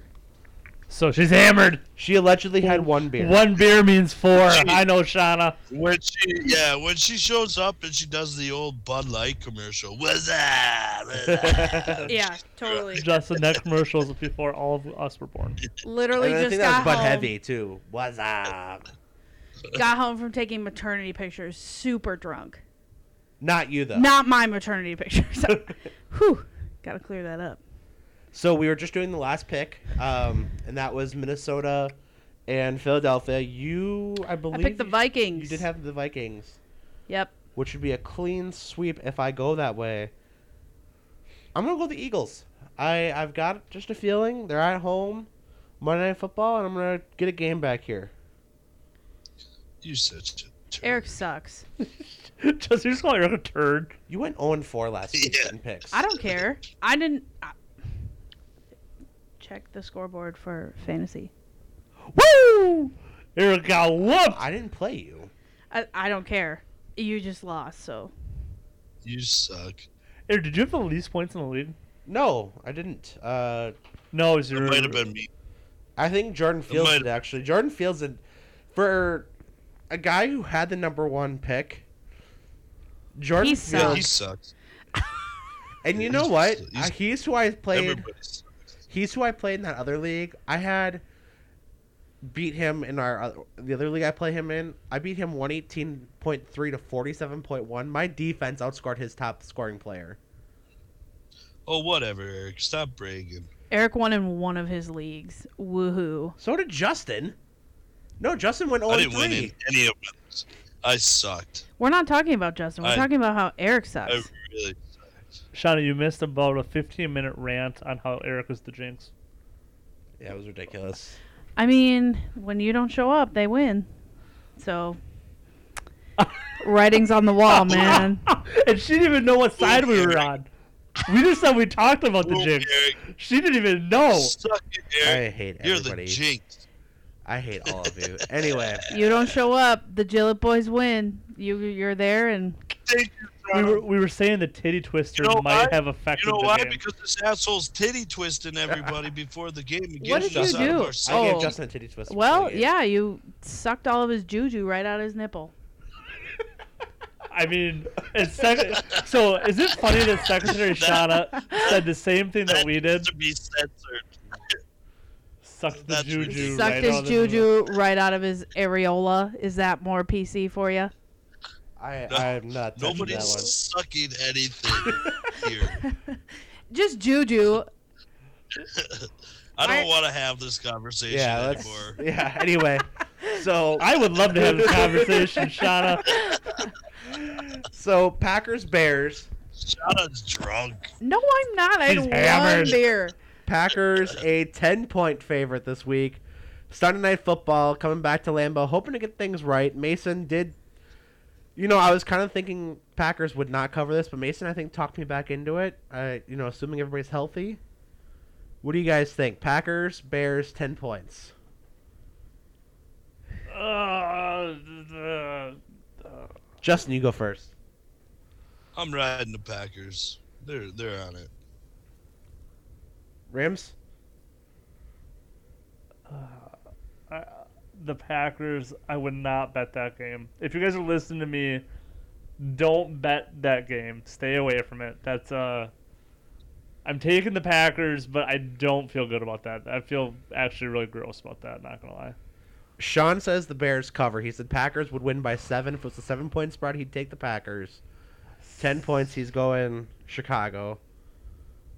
Shauna? He's a win.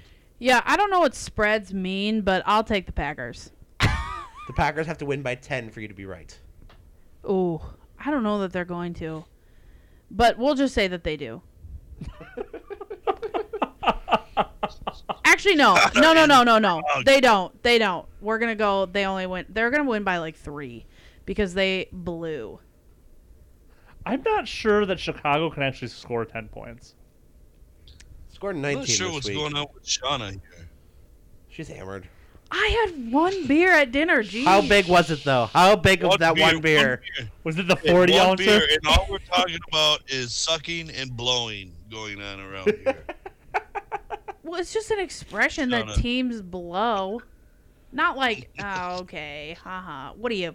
She's hammered. She's hammered. What She's got, that a- pump- she's got that pumpkin spice in the brain. She's fuck. She's she's been chugging beers at dinner. yeah.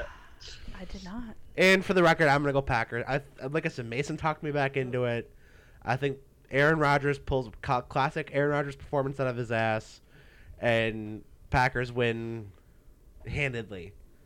So I think they're gonna come back healthier. that's kind of what I'm saying. Like I said, I, I just think that they bounce back. This has all the makings. Primetime football. They Aaron- can't really get less healthier, can they? Aaron Rodgers has the CM Punk vibes and cult of personality uh, vibes from yelling about how he owns everybody. I- I like it. It just Give it's me- got the writing. It's Aaron Rodgers revenge Get game. me out of that. Get me out of that nonsense already.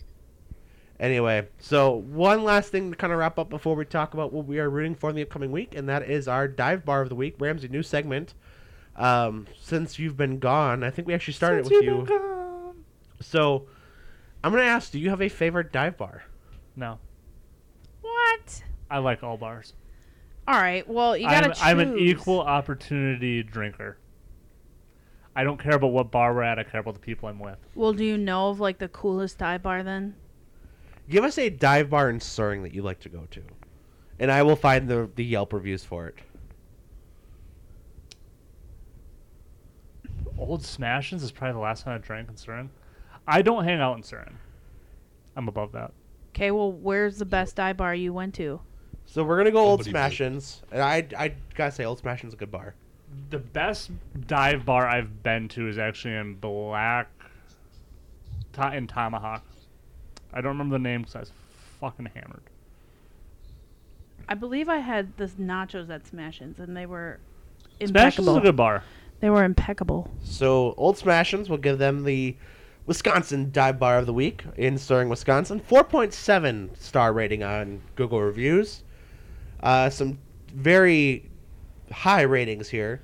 Uh, five stars from Life on the Ridge. Food is great. Service is fun and friendly. Place is also clean and well kept. I can agree with that. Food was, is always really good there. Outstanding pub in Suring. Five star review. I love the double burger. The fries and drinks, also the prices. The bartender was very funny and a smart aleck, which I loved. I will go back again and again. And last one here. Great food, great value, a lot of food for your money. The burgers are next level and should receive an award. Highly recommend the mushroom and Swiss and fries. Make it a double patty and you will not be disappointed. It's only eleven dollars and you will have some for later. Ooh, balling on a budget too. Balling on a budget. All right, so that is our dive bar of the week, and that just leads us to what we are rooting for in the upcoming week. Justin, I'll let you go first. Uh, kind of for the football teams to kind of turn it around, really. Uh, all three of us here. The Jill Tigers come and get a win against the Algoma well, Wolves, I believe they are. Correct. They're kind of stupid, but um. Justin, the don't give them Badgers and- billboard material. Yeah. No, do you really think they listen to us? Everyone listens to us. Statistically, that's not true, but I like that. I like the effort. Everybody. By the way, did the ratings go up last week when I was on there? No, we actually have Yeah, our they did. uh, we have our lowest no, they listened went episode. way up. It's because I They was went missing. Way up. It's because I was gone. No, they went way up. I don't I'm think just- so. Eric would never admit that they went up if I was on it. Anyways, so but they went way up. I looked. You don't have access to look, bitch. Yeah, I I'm do. gonna guess the ratings went down because I wasn't there. When Ramsey and Sean are on, Ratings Skyrocket. Skyrocket. and Justin, he gives a good Badger report. All right, Rams. What are you rooting for this give weekend? NASCAR report. Bristol, baby. It's gonna be a great race. This is Bristol asphalt. We didn't correct? even talk Bristol NASCAR. asphalt. We haven't Um, had NASCAR in a while. Dark than- horse playoff contender Christopher Bell. Christopher Bell is, has some really good tracks coming up here in the next six weeks. Christopher agree Bell might be a dark horse going into Phoenix. And what kind of track is Phoenix like, gentlemen? That Christopher Uh, Bell won at earlier in the year. Pocono. No, Talladega. no. I don't New know. Hampshire. Yeah. Christopher Bell dominated New Hampshire. Or didn't dominate. He ran down. Who's that? Martin Truex Jr. Passed him pretty easily. New Hampshire's Why- probably why about the closest. alike? That's what the guys say. It's similar banking, I guess. That Richmond, New Hampshire, and Phoenix are all very similar feeling, and Christopher Bell is very good at all three. So, Christopher Bell could be a dark horse playoff guy. I don't know if I'm gonna pick him or not, but we'll see. All right, Sharn. Uh, I had no room for. Sorry, I'm unprepared. Root for hammer and beers at dinner. She's written for watching Justin's Yeah, kids. ever beer. Yeah, Yeah, I'm I'm rooting rooting for. for that too, Shauna. Yeah, uh, message me back excited. if you're gonna have me watch your kids. I gotta know what time. We talked about this off. air. Okay, message me back. Yeah, I I, feel like Sean is the I only quit. responsible adult in the room. it's well, true. Justin and has hammered. kids. I am not hammered. I had one beer. I heard she was doing beer bongs. Shauna, it was one Shauna, I beer need to know bong. now. Are you gonna be drinking when you watch my kids? Because if that's the case, Absolutely not. and Eric is gonna be there, okay. No, we are I'm not just drinking. one beer. I, if one beer makes you act like this, this is gonna be. Oh. It's gonna be a. I'm I'm willing. I'm willing to gamble, but I'm just saying it's gonna be a sketchy. Justin, I educate young children all day long. I am going to be fine with yeah, your that's children. the day job though. At night, Yeah. the party Shauna comes out. Oh you, have, god. you have a garage fridge full of beer, Shauna. It could be tempting. That's where I'm gonna be at. Yeah, we'll head Eric Me out the there. young, me and the young, me and that, uh, me and the middle boy. We're gonna hang out. Watch Mickey Mouse college football and Chuck PBR. I'm not gonna say the names on the podcast. I'm a responsible adult, Yes. Shauna. I know. I'm just saying. no, it's gonna be great. All right. Well, And my root I'm for, I'm, also for rooting for Wisconsin area football to not suck for a weekend. We need to at least go two and three on the weekend in some capacity. So, whatever that ends up being, let it be. But ideally, we want three and three. But if we can get two and three, that'd be great. With that, what are you that's saying? I'm just saying I want two of the three to win. Who's the third? If we're going, if we're going Who- based on who would- Justin's logic, we're Who going would Gillett, not win? Oh, Wisconsin, and the Packers. which Who game? would you- which who game are you would going not to? Are you going to the Packer game? I'm not. I don't think I'm winning any of the three. Well, we have. We're we set up for are a good week. set for a triple dub. Yeah. I didn't go to the Packer We're or Badger gonna game this shop weekend. Algoma this weekend.